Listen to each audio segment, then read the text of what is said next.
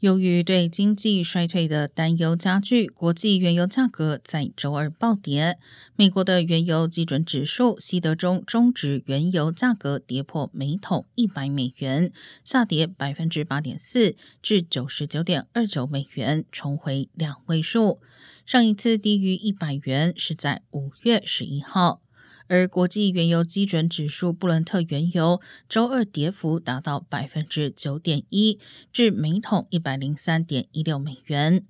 花旗银行周二预测，如果经济陷入衰退，布伦特原油可能会在今年年底前跌至六十五美元。